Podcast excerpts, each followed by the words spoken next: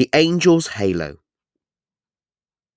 Holly Harris woke up in bed, blinked, rubbed her eyes, stretched out her arms, closed her eyes again momentarily and smiled. It was morning. Holly could already see a shard of light coming in through the window and shining onto her red curtains and filtering the colour of everything in her room. The colour of how the inside of a rose would look to a bumblebee who had accidentally fallen asleep at the end of a hard day of buzzing, flying and collecting nectar in a garden, and who wasn't able to make it home in time before the sun went down. Well, at least to Holly anyway, and her vivid and brilliant imagination. It was warm today. Holly was now sitting up in bed and was still not fully awake. However, at this exact moment, she felt great. Holly had had a date last night. Holly's date had gone well. The guy she met, Philip, was nice, charming, thoughtful, funny, and he instantly put Holly at ease. And he had even offered to pay for the meal that they both shared and enjoyed, which to Holly was a very different experience to the last 5 or 6 dates that Holly had been on over the last 6 months. Holly actually believed that this time she might have found the one, but Holly also knew that last night was still just the first date, and only time and patience would tell, and eventually all would be revealed.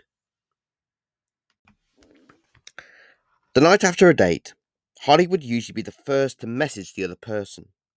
However, Holly had learned the hard way that the more eager you appear is not always the better, and as a result, Holly knew only too well how quickly and easily she could be led on and lied to, and be left heartbroken. But Holly was perfectly happy this time to step back and let nature take its course. Holly really did not want to leave her bed.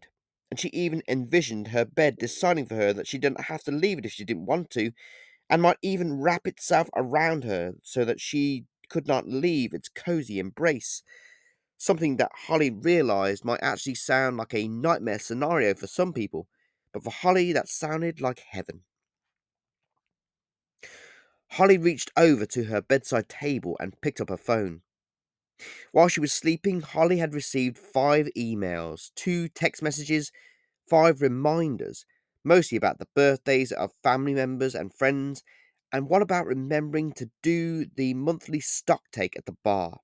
And Holly had also received several notifications from several apps on her phone in which she was mentioned, or something that she had posted online that someone had liked or favorited. One of the messages that Holly had received was a text from Philip that read, "Had a great time last night. Hope to see you soon." Smiley face, which made Holly's eyes go wide, her smile stretch from ear to ear, and made her heart beat like the rumble of a thunderstorm. Holly felt ecstatic at this moment. "Philip might be the one," Holly said to herself. "He said that he had a great time and wanted to see me again soon." Holly felt so happy. She could not contain the energy that she was feeling.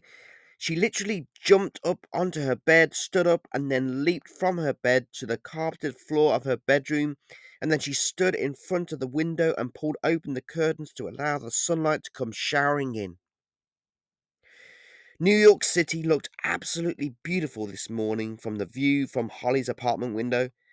The light, the sounds, the buildings, the police sirens, the birds in the trees that were singing were to Holly like a symphony to rival those of Mozart or Beethoven, and Holly told herself that she could look at this view and hear these sounds all day long.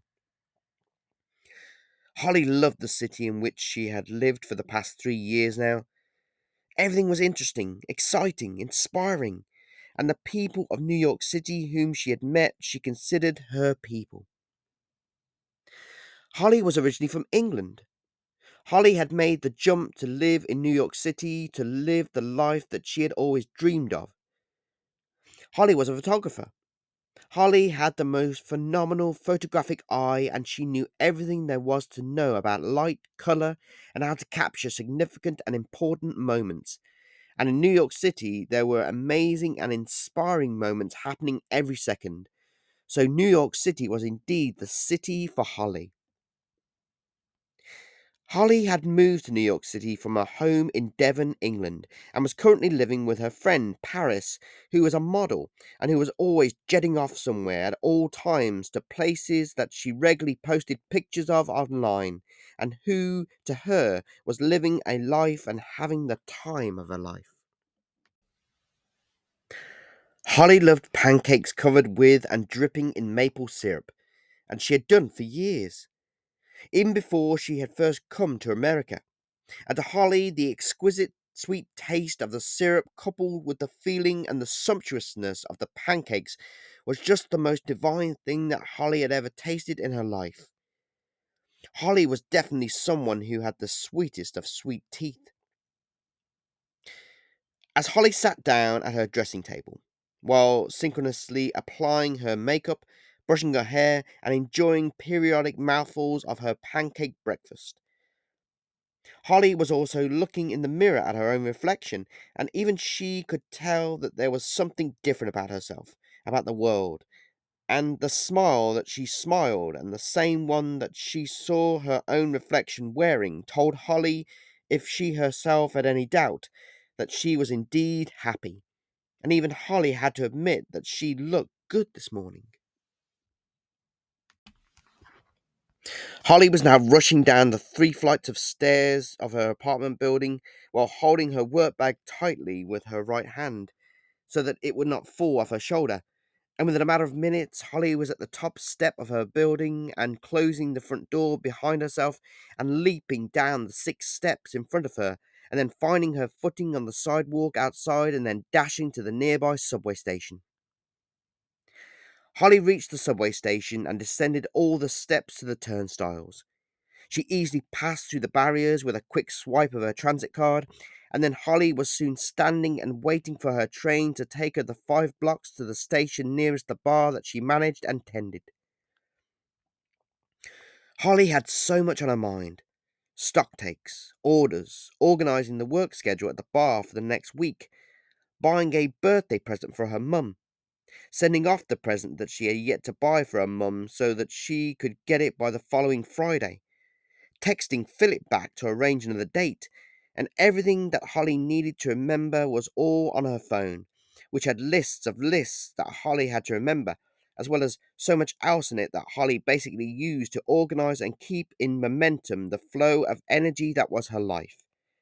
And now Holly was checking her phone and making a map in her mind of how, when, and where she had to be and what she had to do.